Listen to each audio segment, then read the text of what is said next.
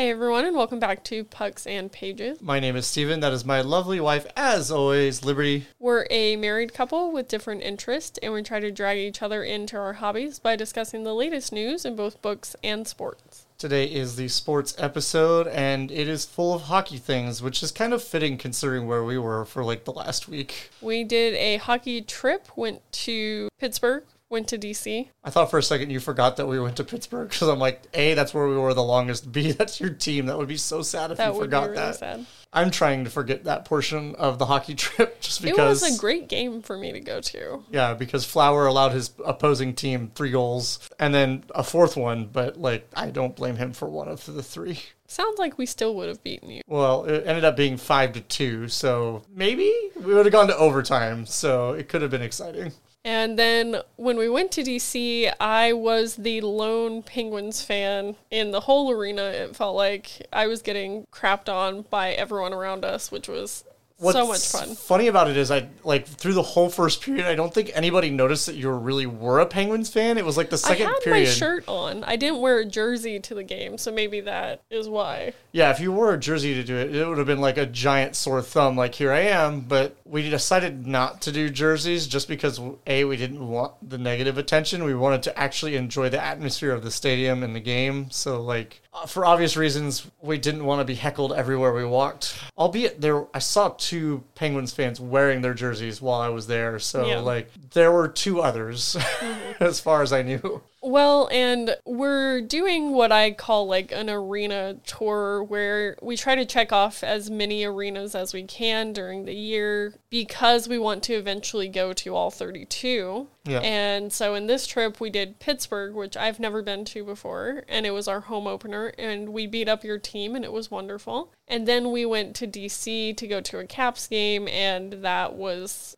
an experience. Yeah, so the Pittsburgh game wasn't so bad. Conveniently, well, it was bad for my team, but not bad for me. Like the fans didn't really like heckle me by any reason or rhyme, which usually speaking, like from my experiences with other hockey stadiums, Southern California, we won't say the names. Well, let's just uh, let's do it. Both teams in Southern California. Right. Whenever I wear a Blackhawks jersey, if we win or lose, I'm always being heckled. So like it was a weird experience. Like here in Dallas, I don't get heck, but like In DC, it was pretty bad being a Pens fan at a DC game where the Pens weren't playing. yeah. Like, it would have been bad enough if the team had been there, but for some reason it felt worse because it was like I was behind enemy lines rooting against the home team Yeah. And not for the team that's currently playing them. It was just like, I'm at a game to go to this arena. I don't have a horse in this race, really. Yeah. But as a Pens fan, my soul would have left my body if I had rooted for the Caps. So obviously, I rooted for the Avalanche. So, like, sitting where we sat, there were two people, and I'm glad I didn't tell them about the podcast because here I am going to route all over them about how an- annoying they were. But, like, I felt like the people to our left and right weren't so bad. Like, It the, was the people in front of us that were the major problem. like because we had like a younger hockey couple next to us to our right and they they were nice people I, I felt like like he was like oh a penguins fan and that was about the end of the heckling you got which From him, yeah. and, and like his other half i don't know that she was a diehard hockey fan but she was talking hockey so i can't take that away from her i've got to give her some credit because i don't want to be that guy like the two guys that were in front of us that were doing that to you Right. like you're a female person how do you know hockey things At one point, one of the guys said, You're all right, but you're a lady friend. And I was like, Excuse me. you're right like I, I about left my seat at that point. A, she's my wife. B, she probably knows more about hockey than you do. But that's like- not here nor there. I mean, that's kind of the frustrating thing because the girl who was on my right and myself, we were the only girls in like that vicinity of people that interacted with us during the game. And it's like we were both talking about hockey and we were both reacting to what was happening on the ice. And if we were dudes, like no one would need more proof than that that we like hockey and understand the sport. Right. But the fact of the matter is, we were both female, so we're all expected to have like a higher standard of knowing the sport and having hockey IQ in order to be qualified as like a true fan. Yeah. And I especially got that treatment from the people in front of us. And uh, they just got drunker as the game went on. I'm like, if you're a Caps fan, I feel like you would need to drink because you're rooting for the effing Caps. But obviously, the Caps won that game. Yeah, they they manhandled the Avalanche, which was definitely not what I expected from that game. I, I thought it was going to be a good game, like evenly matched, and it just wasn't. Well, it seemed like, and we said this multiple times when we were watching the game, the Avalanche were making junior league mistakes. Like, you should have worked this out already. You should know better and not fall into those pitfalls. Right. At the same time, I know that we're all human, but like that excuses one mistake, not like a dozen. Right. And so, like, the fans next to me were very nice on my left. Like, Mm-hmm. it was uh, son and dad. The dad was at granddad age, and the son was, like, I would say probably in his 50s, roughly. Right. But they both were, like, kind of egging on the people in front of us, but, like, laughing at them in the process Right, of doing it. So it was kind of entertaining to But watch. the people in front of us were so drunk they didn't realize they were being made fun of. So, like, at least that is kind of nice. Yeah. That they don't know they're being made fun of, but still. Yeah. At the end of the game, he kind of just like patted me on the shoulder. It was like it was fun watching the game with you, and I was like, oh, I appreciate that. Yeah. And I'm like, when you know you can bring actual conversation to what's going on on the ice rather than just giving high fives and fist bumps because you don't make sense with what you're talking about related to what's going on. I don't know. I feel like they're less of a hockey fan than anybody in the stadium at that rate, but Right. that's just me. Well, and being in Dallas, we see that a decent amount going to their home games because you're in Texas. Like, almost no one knows anything about hockey here. It's all about football. Yeah. And if you go to a Stars game, either you're a transplant from somewhere else or you've been in Dallas so long it's just something you grew up with, but you don't have people who just start later in life with the Dallas hockey team. in fairness, like since the Stars have been here in Dallas, hockey as a sport has grown drastically in the area, but it's it's kind of like the same situation. It's like a Southern California thing where I grew up a lot of my years where it's just like there's there's hockey here, but like there's no programs necessarily. Right. And And, that's it- the difference between here and up north. Right. Whereas like up in the northern Midwest and the Northeast and Canada for that matter, like there's f- like public youth programs. Like you don't have to pay nearly as much money as you would say like in Southern California or here in Texas. You have to play for private clubs here. There are no public teams like a AYSO of hockey or like a little league of hockey. Like they it doesn't exist. It makes sense that it's not growing as quickly in these markets. Like I think the stars are trying to implant things like that. They've done Right. a lot of youth camps and stuff like that that are free. So you just show up and you get the opportunity to like work with actual hockey coaches. Yeah. Though I will say that when there was that Stanley Cup run for the Dallas Stars, we heard them talk about it on regular radio. Yeah. One day when we were just running errands, I was like, what the hell is this? Yeah. I haven't heard you guys talk about hockey ever living here for three years. Yeah. And that kind of continues to prove the bandwagon effect of a good sports team Well, in yeah. Texas, Cowboys. But um, everybody says they're Cowboys fans until They're they, they're losing? losing. And then they're like, yeah, I'm a Cowboys fan. I'm like, no, you're not. You're not a Cowboys fan. You know, get on the bandwagon like a Chicago sports fan where once you're there, you're there forever, whether they suck or they don't, i.e., every sports team in Chicago, other than the Ch- Chicago Sky, which we will blurb a little bit about later in the podcast. So, But that was a really long introduction to say that we are back from vacation. yes. and we'll get right into it with hockey and COVID. This is a little late coming out because we were on vacation when this happened, but the NHL is down to four players who have not received the vaccination for COVID as of the season opening game between the Tampa Bay Lightning and the Pittsburgh Penguins. Commissioner Bettman said, Our vaccination rate is incredible. Four players, not 4% of players. All of our officials are vaccinated. All of the personnel that come into contact with the players are vaccinated. And so I'm very excited. I want to know who those four people are so I can just go give them the vaccine in their sleep. Yeah, I know actively that two of those four players were starting the process of being vaccinated, but they weren't fully vaccinated, so they can't count. But that's still pretty crazy number. Only four remaining. You know, like we have NBA players that aren't even getting the opportunity to play right now because they don't want to get vaccinated. So Right. And then we'll kind of go into player health. There's quite a bit of it because the hockey season's begun and injuries come with hockey, and that's just the way it is. Blake Wheeler will miss 10 days, which includes four games due to testing positive for COVID 19. Under current protocol, he will need two negative tests after those 10 days to return. So he might be gone for a little while. Yeah. And then the Oilers have also placed Mike Smith on the injured reserve list on Wednesday for a lower body injury that was sustained in the second period of Tuesday's game against the Anaheim Ducks. They recalled goalie Stuart Skinner from their AHL team in Bakersfield, the Condors. So I feel like that's a really long trip to be like called back from the AHL, like from California all the way to Edmonton. Like it's a trek. Yeah, for sure.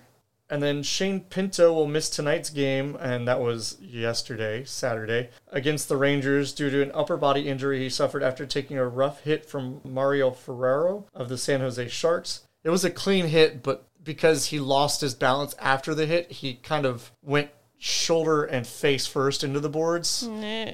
But he was like a good 10 feet away from the boards when he was hit, so it's like It's not boarding. it wasn't boarding, Yeah. uh, and it definitely wasn't intentional to try to hurt him. He just he got rocked. There's no ifs ands or buts about it. And then we have the Tampa Bay Lightning, who are opening up some cap space here with Zach Bogosian, who will be out four to six weeks with a lower body injury. And that's not really the only player that was moved to the LTIR for our good friends, the Lightning. Our favorite person in the whole wide world, Nikita Kucherov, of course, has been placed on the LTIR for Tampa Bay. He will be out indefinitely because of a lower body injury, but is expected to return this season. Basically, the expectation at this point is he's going to miss a minimum of 10 games, which he has to miss no matter what because he's being placed on LTIR based Yeah. off CBA rules. And this was allowing them to currently remove $9.5 million from the team's salary cap. So, Now they have so much space. temporarily, yes. Just hoping it doesn't become a whole season thing like it did the last two seasons in a row. Nikolai Kinyazov, that was probably horrible, is expected to be out 8 to 10 weeks for the San Jose Sharks after the defenseman had surgery for a lower body injury this past Friday. We also have Max Domi, who's expected to be out two to four weeks for the Columbus Blue Jackets because of a rib fracture. I'm hoping it's not too bad because otherwise they need to expand it longer than four weeks, I feel like. Yeah, it's probably like a hairline thing you got to feel like if it's only 4 to 6 weeks. Like, can't be anything too crazy. Yeah. Jack Hughes was placed on IR by the New Jersey Devils with a dislocated shoulder and will be reevaluated later this week. It looks like he's not going to require surgery and he's currently doing physical therapy for the injury, so it doesn't look like anything got torn or messed up with the dislocation and putting his shoulder back in place. That's good for him because he's kind of been an important piece for the New Jersey Devils this season so far, Yeah. to say the least. And then the last injury I have is that Max Jones will be out four to six months for the Anaheim Ducks because of a torn pectoral muscle. That doesn't sound good. My chest hurts thinking about it. Yeah. Anything pectoral injury related stuff, especially with hockey, like, because, like, arm motions for skating and, like, hitting handling. and stick handling, like, all important things that the pectoral muscle is involved in. So, That's why he'll be out four to six months. Yeah. That's a long time in the hockey world. Yeah. That's a lot of game. And then we had a lot of signings, but a lot of this stuff was from the week we were gone. On vacation, yeah. Correct. Not so much at this point in the season. So We'll just run through those real fast for you guys. Mika Zibanejad has agreed to an eight year contract extension with the New York Rangers. The financial terms weren't disclosed when I was typing up my notes, so I don't know if that's come out since then. I don't think it has. It looks like some organizations are still trying to not disclose financial terms for some of their contracts. Looking into it a little bit further, it looks like the contract is an eight-year contract worth sixty-eight million. So it's about an eight point five million salary cap hit. So pretty good chunk of change. Yeah. And then one that I was excited and confused with Erik Gustafsson signed a one year, $800,000 contract with the Chicago Blackhawks. Obviously, we're not taking a huge risk necessarily by signing him, but at the same time, it's just like we traded him away for a reason because he wasn't performing. So, like, why are we bringing him back? I don't understand. I mean, it's barely above league minimum, so I don't know that this is going to be like a bad contract for you guys or anything. Well, I think the big mistake is when he first started playing with us this season after this contract si- signing, he's been in the number one defensive pair, which he doesn't belong in. And like, they're trying to use him like a Duncan Keith. And I'll be honest with you, I'd rather have old Duncan Keith back in there than Gustafsson at this point. So, like, it's just not a good balance to a player like Seth Jones who wants to get involved with all the offensive side of the puck as well. So I don't know that it's the best combination yet, but I'm not an NHL coach and Colliton probably won't be much longer either, so we'll see what he ends up doing, I guess. And it looks like Jack Johnson signed a one year contract with the Colorado Avalanche. In the same situation, it seems like the financial terms really hadn't been released necessarily. It seems like those take a little longer coming out of some camps than other ones. Right. And then you had Nick Suzuki sign a contract of eight years, $63 million extension with the Montreal Canadiens. It has an AAV of $7.875 million and runs through the 2930 season, which don't feel like real years, but apparently they are because there's a contract going that long. Well, he's in his sophomore year, like truly. He played that shortened season for his first year, and then last year was a shortened season. So, like, They kind of make one season. yeah, together, like, because he only played in half of the original one of the shortened season. So, when COVID hit, so the reality is, like, it's his sophomore year contract. So, it kind of makes sense to sign a young, talented guy like that for a longer term. I kind of agree with it. I feel like he's one of the future pieces for the Canadiens. So, Yeah. it's not a, a bad move.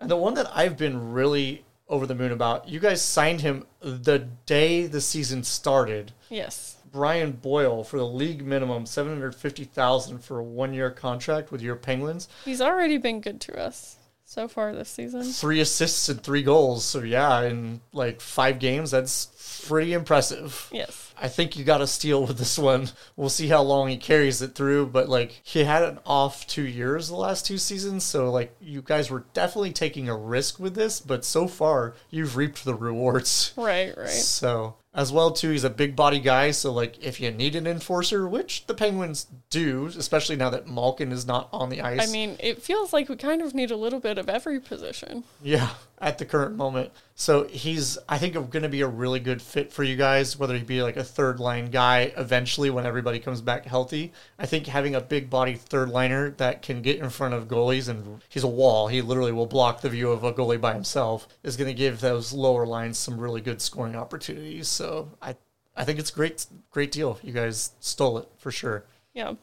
Mattias Ekholm signed a four year, $25 million contract with the Nashville Predators while we were gone. This one has an AAV of $6.25 million and begins next season. Also, this week, Ryan Pulock has agreed to a contract reportedly for eight years with the New York Islanders. The financial terms were also not disclosed, at least based off your notes. When I checked, they weren't. Yeah. Charlie McAvoy signed an eight year, $76 million contract with the Boston Bruins, and this one has an AAV of $9.5 million. This is one I'm also not shocked to see money thrown at. He was a key piece over the last two years for the team, and if they didn't pay him, somebody else definitely was going to. So it just kind of makes sense to give him that extension. So. Yeah. Brady Tkachuk uh, signed a seven-year, $57.5 million contract with the Ottawa Senators. Has an AAV of 8.214. I hate when teams do this. Right? Just give Make it a it a round, round number. number. Yeah, 8.25. Just call it what it is. That would be even better than 8.214. And but it then they'd have to pay 0.036 more. Yeah. And it runs through 2027-2028 season. Again, not shocked. This guy has like been a centerpiece for their organization over the last few seasons, so kind of a no-brainer. You got to keep the good pieces around if you're going to succeed and the Senators need all the good pieces they can get because boy, they have been the laughing stock of the NHL over the last few seasons. So, shy of maybe Buffalo like taking that stick from them. Not necessarily this season, though. Buffalo's not doing too bad. They're not. For the first week, they actually were in first place in the Eastern Conference, which is insane. Was probably a shock to everyone, including Buffalo, the Buffalo Sabres. Yes. And one that we witnessed in person. I don't know why we didn't talk about it earlier, Because it's in other news and not COVID or injuries or signings. but I'm saying we were there when this happened. So Pittsburgh Penguins head coach Mike Sullivan became the winningest head coach in Penguins history by defeating the Chicago Blackhawks in their home opener this season. The final score was 5 to 2. It was kind of cool to witness that piece of Penguins history. So, And we also got to see a first time for us at any hockey game we've been to live. The glass smashed right behind yeah, uh, from a Flurry. a slap shot that went over everything. Right. Yeah. What else did we get to see live that we didn't get to see before? Um, an Embellishment call. an embellishment call, a shorthanded goal for the Avalanche at the DC game. Yeah. It was it was a lot of first times for us. I'm starting to feel like the Seattle Kraken right now. A lot of first times. All over the place. Yeah. And this week also, Sergei Bobrovsky earned his 300th career win against the Avalanche with a score of 4 to 1. He has three of the team's four wins this season so far. So it's pretty cool little step into the career with the 300th win. It's a pretty large number for a goalie. So Yeah. and boy, oh boy, this is the fun one. Jack Eichel debacle continues this week with him putting together his final case opportunity to argue for a disc replacement surgery that has never been performed on an NHL player before. And I think that's where the big They're issue not going to approve this. They're just not. What sucks for Eichel about this is he can protest as much as he wants, but actively, the NHL Players Association current CBA does allow the team to have the final say on how to address injuries. If it was another health related thing, he would have the right to do it, but because it was an injury during a hockey game, they're able to speak to what his options are for his personal health, which Right. I think is weird. I think it has to do with who's paying to get it taken care of because the league is paying for him to get this injury taken care of. If it was something that happened off site, not during a game, etc., then he would be taking care of it out of his medical insurance and all of the stuff with that and not actually having the league pay for it. So I feel like this is the reason that they have the final decision. Right. Multiple teams have reached out showing interest to trade for him this week, but every offer required Buffalo to retain portions of his contract. That's not going to happen. Buffalo's GM has pretty much come in outright and said, "We're not retaining a penny of his contract. Like if if he's leaving, we're getting first round picks and we're not retaining a cent." These teams have already approved the ability for him to do the surgery that he wants, so obviously Eichel's like, "Just move me somewhere." Right. Like, these teams are willing to let me do what I want to do. The recovery But- time is shorter for that surgery, so it's just like I don't see how it's in Buffalo's best interest to trade him. unless they can dump the cap completely and get some first rounders out of it. I agree. Even then, I would question a decision to trade him because he had been such a core component of that team. Yeah, So I don't know that that would make sense. I can understand that. And the rest of the hockey news is just people behaving badly because it's that time of the year, I guess. The It's a lot. the season started basically. It's a lot. So, starting with the Colorado Avalanche, their forward Gabriel Landeskog has been suspended for two games without pay for boarding Chicago Blackhawks forward Kirby Dach during the game on Wednesday, October 13th. Landeskog will forfeit $70,000 based on his average annual salary. That's a pretty good chunk. You know, the CBA stuff normally keeps that to a smaller number, but because he's paid so much and it's, It's- percentage based. It's proportional, so Yeah. yeah. that would make sense. And Detroit Red Wings forward Dylan Larkin has been suspended for one game without pay for roughing Tampa Bay Lightning forward Mathieu Joseph in the game on Thursday, October 14th. He will forfeit $30,500 based on his annual salary. Players Fund is getting that money. It really is. You also had the Calgary Flames defenseman Rasmus Andersson, who has been fined $5,000 for roughing Edmonton Oilers forward Kailer Yamamoto during a game on Saturday, October 16th.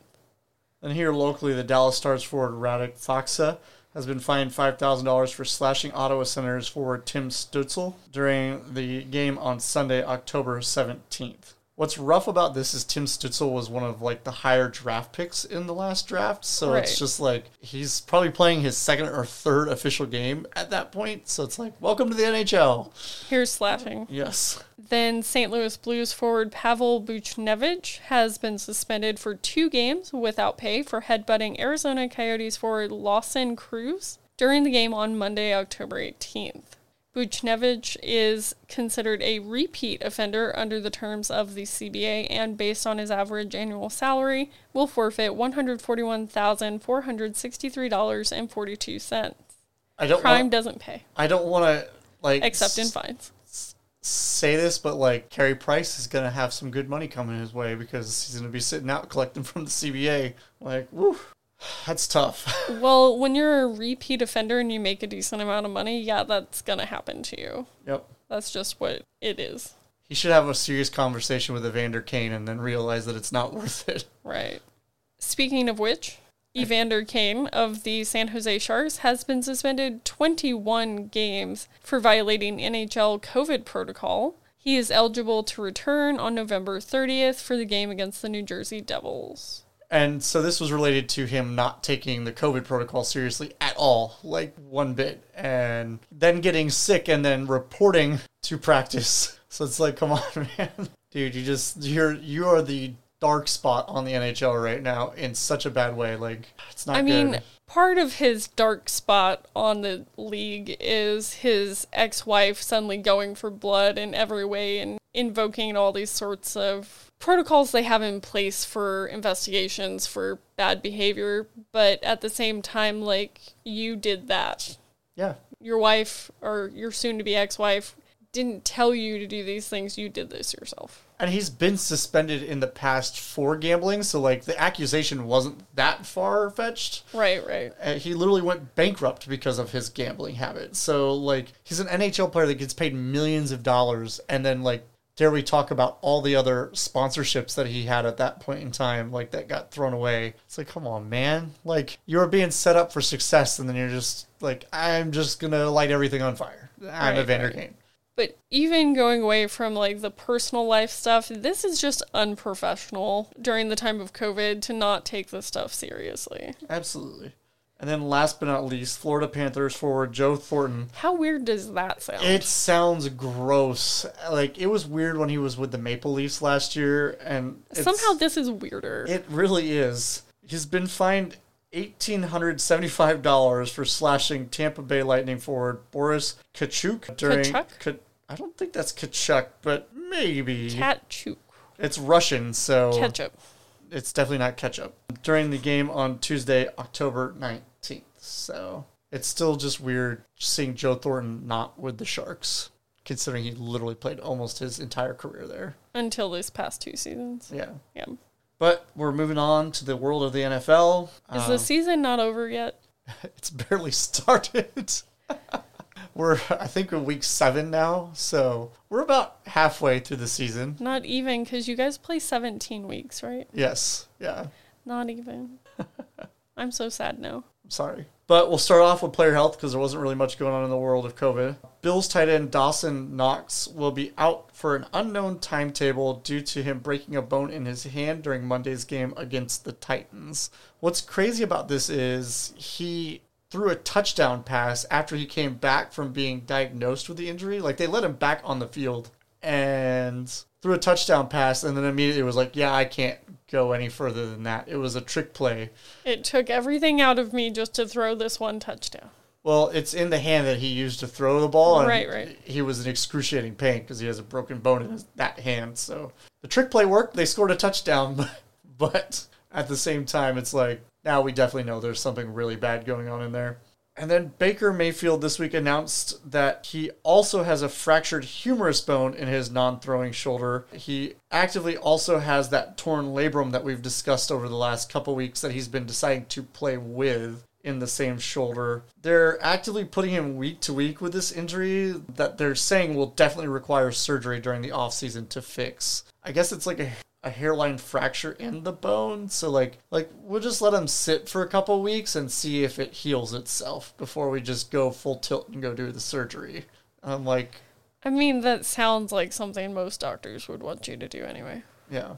Chiefs running back Clyde Edwards Helaire, which is what a name, will be out a few weeks with an MCL sprain and has been placed on IR by the team. And in continued injury news for this running back, Panthers placed running back Christian McCaffrey on IR for a hamstring strain. It's like I really want this guy to do well, but every single year he's hurt for like good chunks of the season. So it's just like, man, like he gets a 99 in Madden every single year, but then plays like a third of the year. So it's like, how? How? Should he have a 33 in Madden? A 33? Yeah. Because he's only playing a third of the season? Yeah. Yeah. The reality is, when it comes to player health, he should have a zero score because he's always hurt. Like, you have your captain bubble wrap. This man is the captain bubble wrap of the Panthers. Or in Madden, should they make it so that you can only pick him for every third game you play on it? I don't know if it's quite that bad, but yes. Vikings cornerback Patrick Peterson has been placed on IR with a hamstring injury. No idea for how long because they're not in our notes. So, It's because they didn't say. yeah. A lot of the time, when we don't have a clue what's going on, it's because people don't tell us what's going on. Yeah. The Titans have placed rookie cornerback Caleb Farley on IR for a knee injury. It's assumed that he has torn his ACL, but he will undergo an MRI this week to confirm what happened and then probably surgery or something. Usually speaking. Ravens left tackle Ronnie Stanley is set to undergo season ending ankle surgery. This is the second year in a row that he has undergone season ending ankle surgery. So clearly, Same whatever they Same ankle or different ankle? same ankle. So whatever they did to fix the problem, he was not back to 100% by the beginning of the season. So round two. Yeah. And Colts safety Julian Blackmon suffered a torn Achilles during practice and is set to be out for the rest of the season. Quit tearing your ankle ligaments. Stop it. It seems like it's going to be another rough year for that in the NFL because like last year we joked about it's another Achilles injury, but here we are starting the season and we're right back where we left off basically. Right. It just seems like an injury that happens when you play football. Just like the elbow thing for baseball. Yeah. Hold on, I'm gonna I'm gonna note what that is. You fix it with Tommy John surgery. Yes. It's a ligament in your elbow. That is replaced by a ligament from your knee. Right. Yes. because throwing is more important than walking, Sure. according to baseball. There was also one trade in the NFL this past week or two weeks that we've been gone. The Eagles have traded three time Pro Bowl tight end Zach Ertz to the Cardinals in exchange for rookie cornerback Tay Gowan and Arizona's 22 fifth round pick. I'm happy for Zach Ertz. I'm sad for Zach Ertz. And I'm happy for Kyler Murray. And I'll explain. Zach Ertz has been underutilized in Philadelphia when he should be their number one tight end. And so, like, I feel bad for the guy because he's played his entire career there in Philadelphia. I feel bad for him too. He had to be in Philadelphia for so many years. that's not the reason I feel bad for him. I feel bad for him because he's been that senior guy for them for so long, and then they just they're like, "We're not going to give you reps. You're not getting opportunities on the practice field with the starting quarterback." So in turn, his performance drops because he's not in sync Practicing. with the quarterback, and then he's not getting passes thrown to him in the game because he's not in sync with the quarterback. So like, why would the quarterback trust a guy that he's not getting practice with? So it's just like you guys kind of killed his performance on your own team. And I'm happy for him because he's going to an offense that is already stacked. Kyler Murray loves to pass to a quality tight end, so he's going to get the opportunities that he deserves with this team. As well, Arizona's not a trash team this year like they are in Philadelphia. So I I feel like it's a win win for Ertz. I think the hurt for him is that he's been that guy for so long. Like they literally told him middle of the game that he was traded. So it's like The thing that threw me was he also finished playing that game, right? yes, So like he stayed for the whole game. So why would you tell him in the middle of the game? right. Also, I feel like with hockey, if you get told you're traded in the middle of a game, you don't play anymore in that game. Correct. They usually pull you off the roster slot for the remainder of the game. So like this just feels extremely weird. Like you're not on our team anymore, but go be our 11th man or whatever. Right. 11, right? Yes. I I said that right? Yes. Are you very proud of me? Yes. Okay. Are you very proud of me? you sorry. should be. I am. I'm over the moon. And the last bit of NFL news, so we can get the F out of here, is Jacksonville Jaguars defensive lineman Dawuane Smoot delivered his newborn daughter at home. It was an emergency delivery as the couple didn't have enough time to make it to the hospital, but it's been reported that both mother and daughter are doing well. That's great. Yeah. It's not often a defensive lineman has to make a catch, but congratulations, you made a good one. Nice. Sorry, that joke was there, Yeah. and I had to I had to play that one out. Uh, in the MLB world, news is slimming because Yay. things have pretty much come to the end. We're in the last series at this point. As of last night, the Atlanta Braves won the series four to two over the Dodgers, which is great because screw the Dodgers. I really wish the Astros wouldn't be in the World Series with them, albeit I didn't want the Red Sox there either, so it was kind of a lose lose for me on the American League side this year.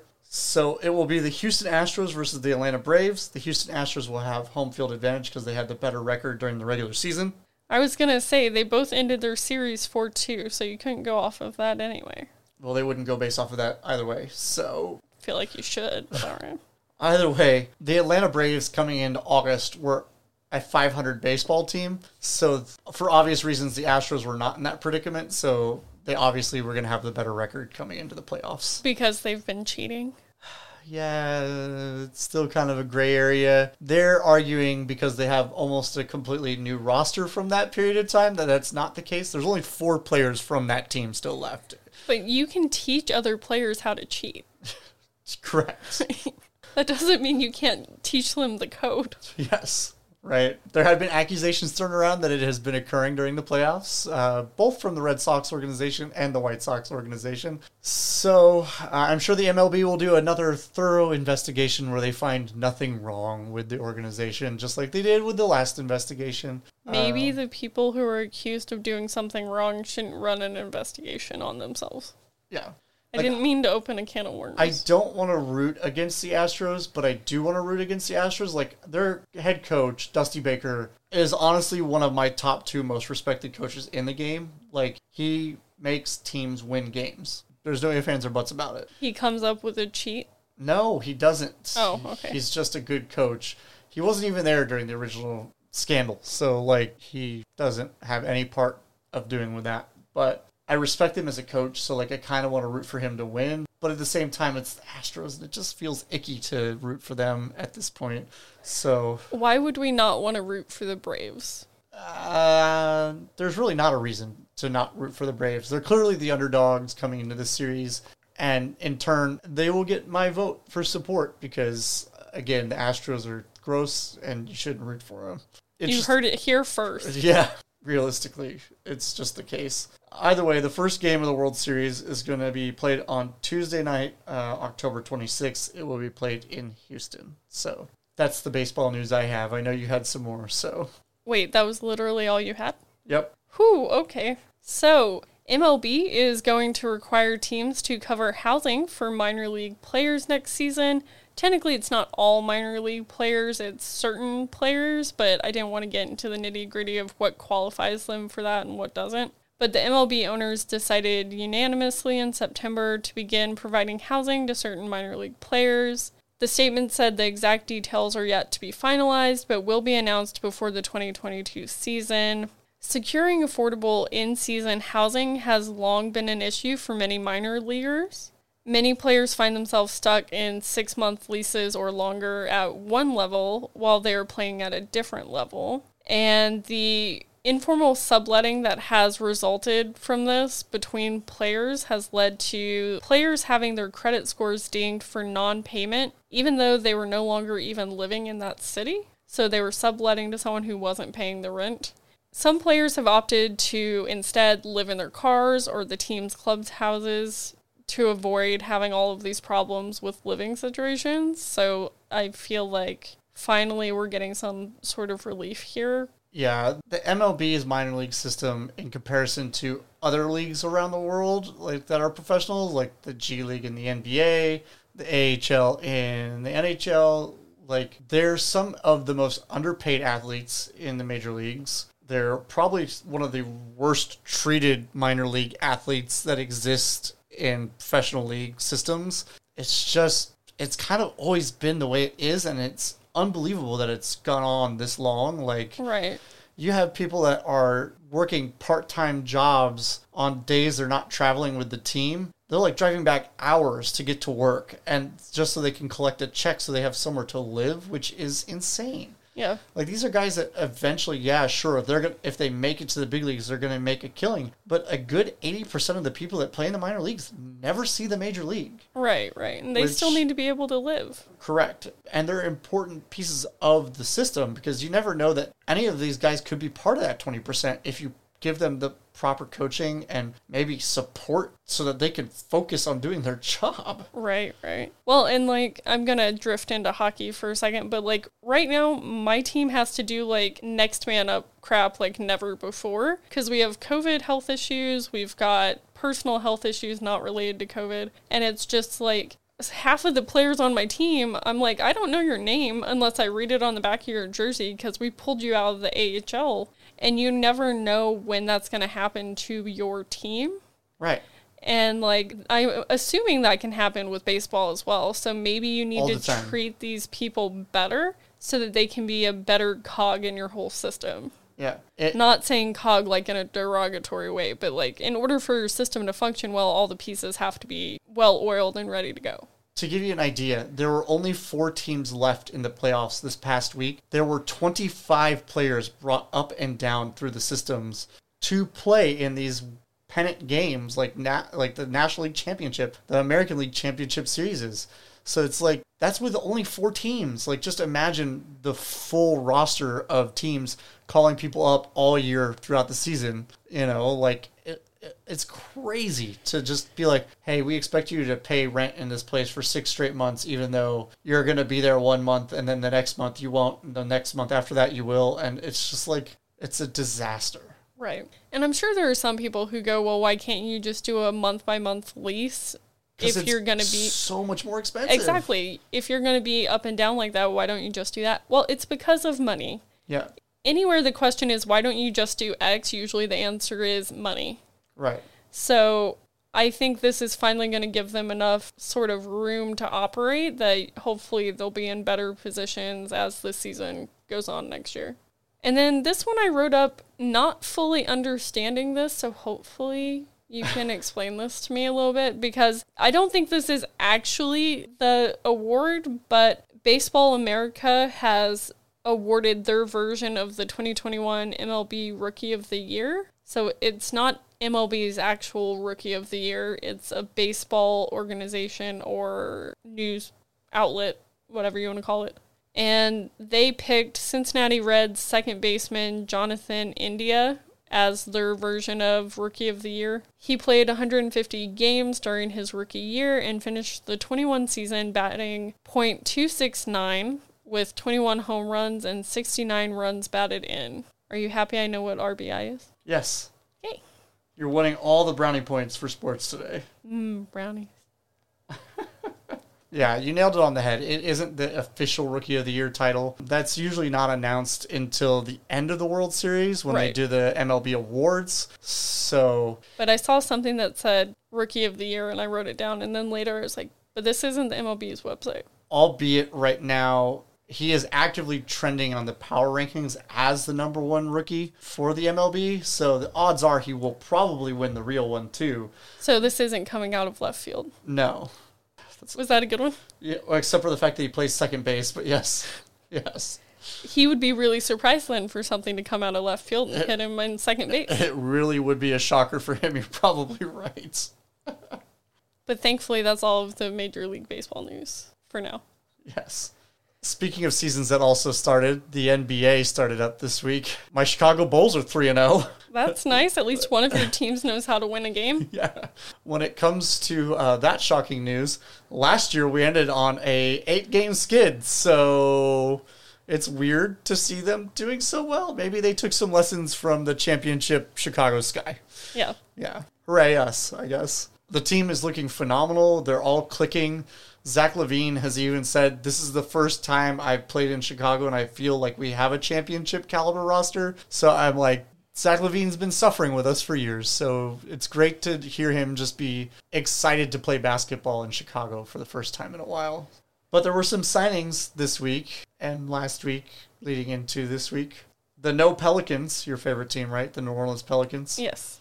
uh, have signed a two-year extension with Jonas Valanciunas worth thirty point one million dollars. So 15.0 five million Yes. per year. Yeah. Still a pretty healthy chunk, Yeah. Anyone in the NHL would be happy to have that contract, I'm pretty sure. right? Or almost anyone. The Clippers have signed Terance Mann to a two year extension worth $22 million that will keep him with the Clippers through the 24 25 season. Obviously, the annual would be $11 million. Still a pretty good, nice signing for a guy that's like not the main piece for a Right. team. The Milwaukee Bucks got down on some signings. One a player, and then one I'll let you talk about. But the Milwaukee Bucks signed Grayson Allen to a two-year extension worth twenty million dollars. It's a rookie extension, so it's his second year in the NBA this year. Oh, okay.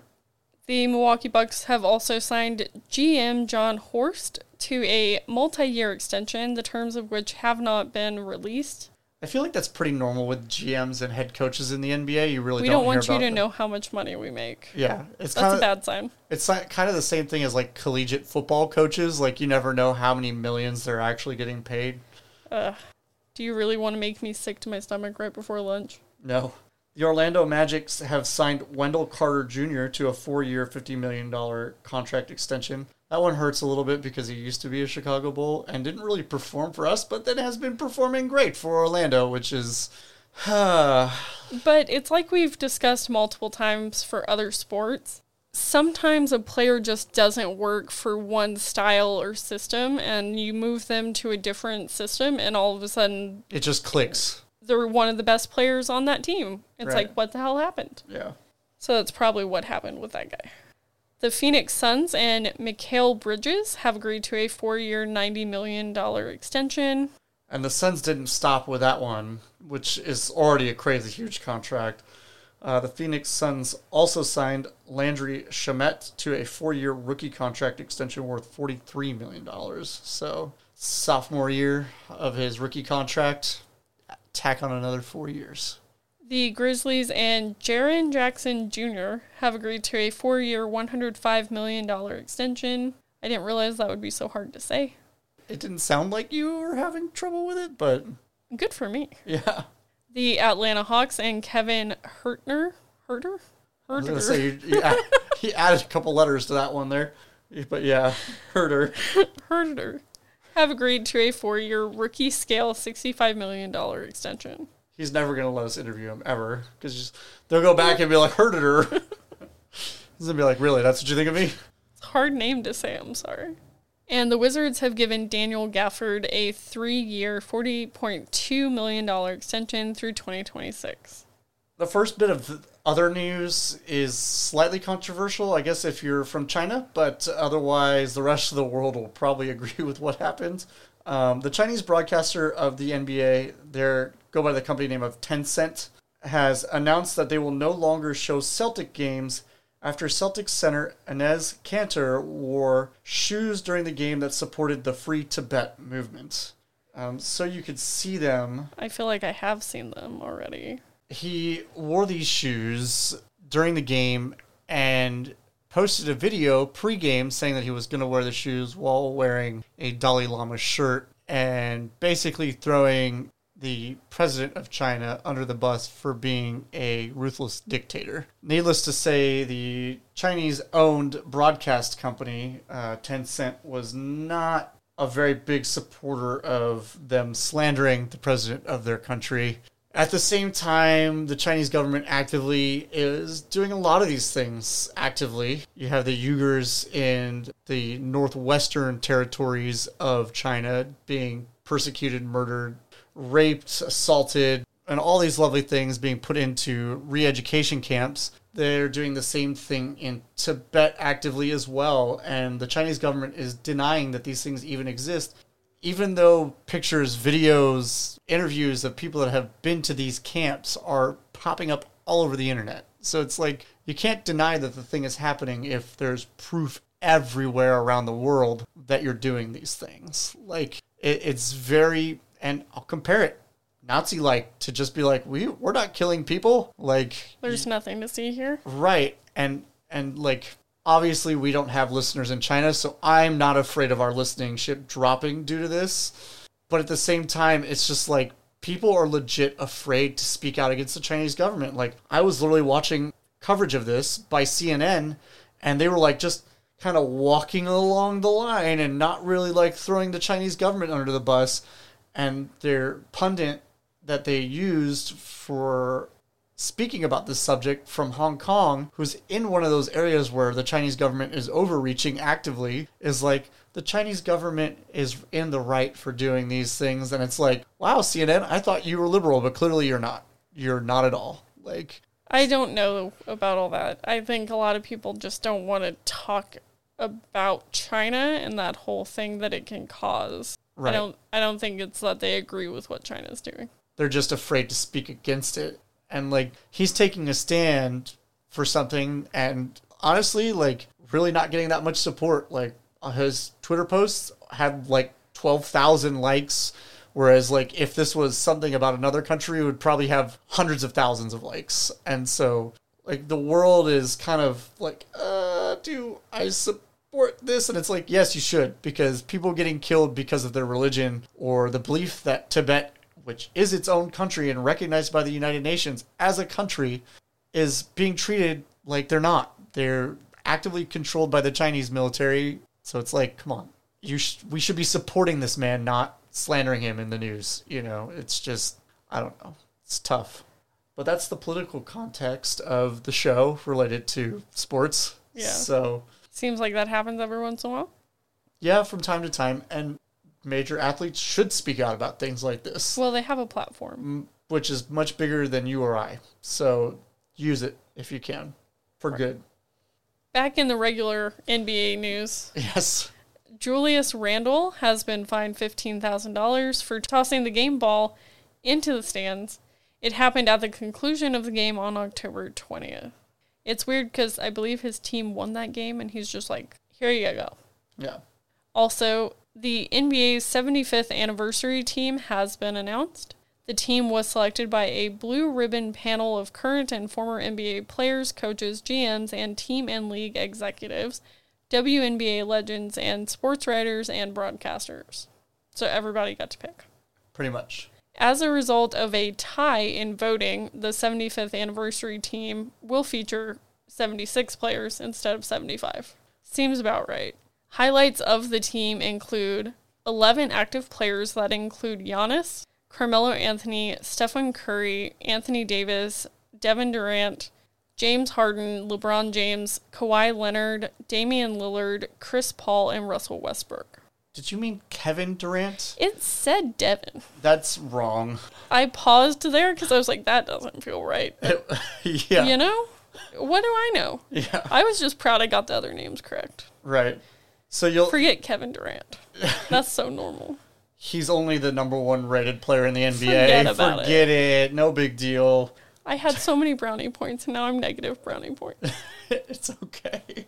If you misread the article or accidentally clicked a button, I'll let it slide. It's one. It's not so bad. But I think the funniest thing to come out of this is that Klay Thompson wasn't included because of his injuries over the last three seasons. So Stephen Curry uh, in the locker room because Klay Thompson came back for the first game the other night since this like injury prone period.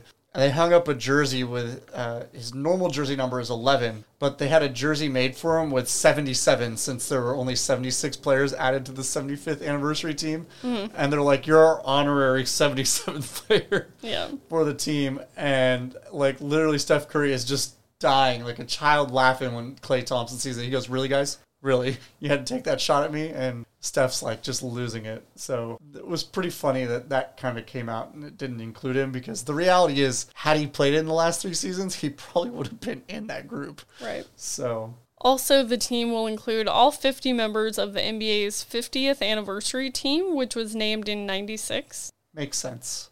and six international players from six countries and territories have been selected for the 75th anniversary team.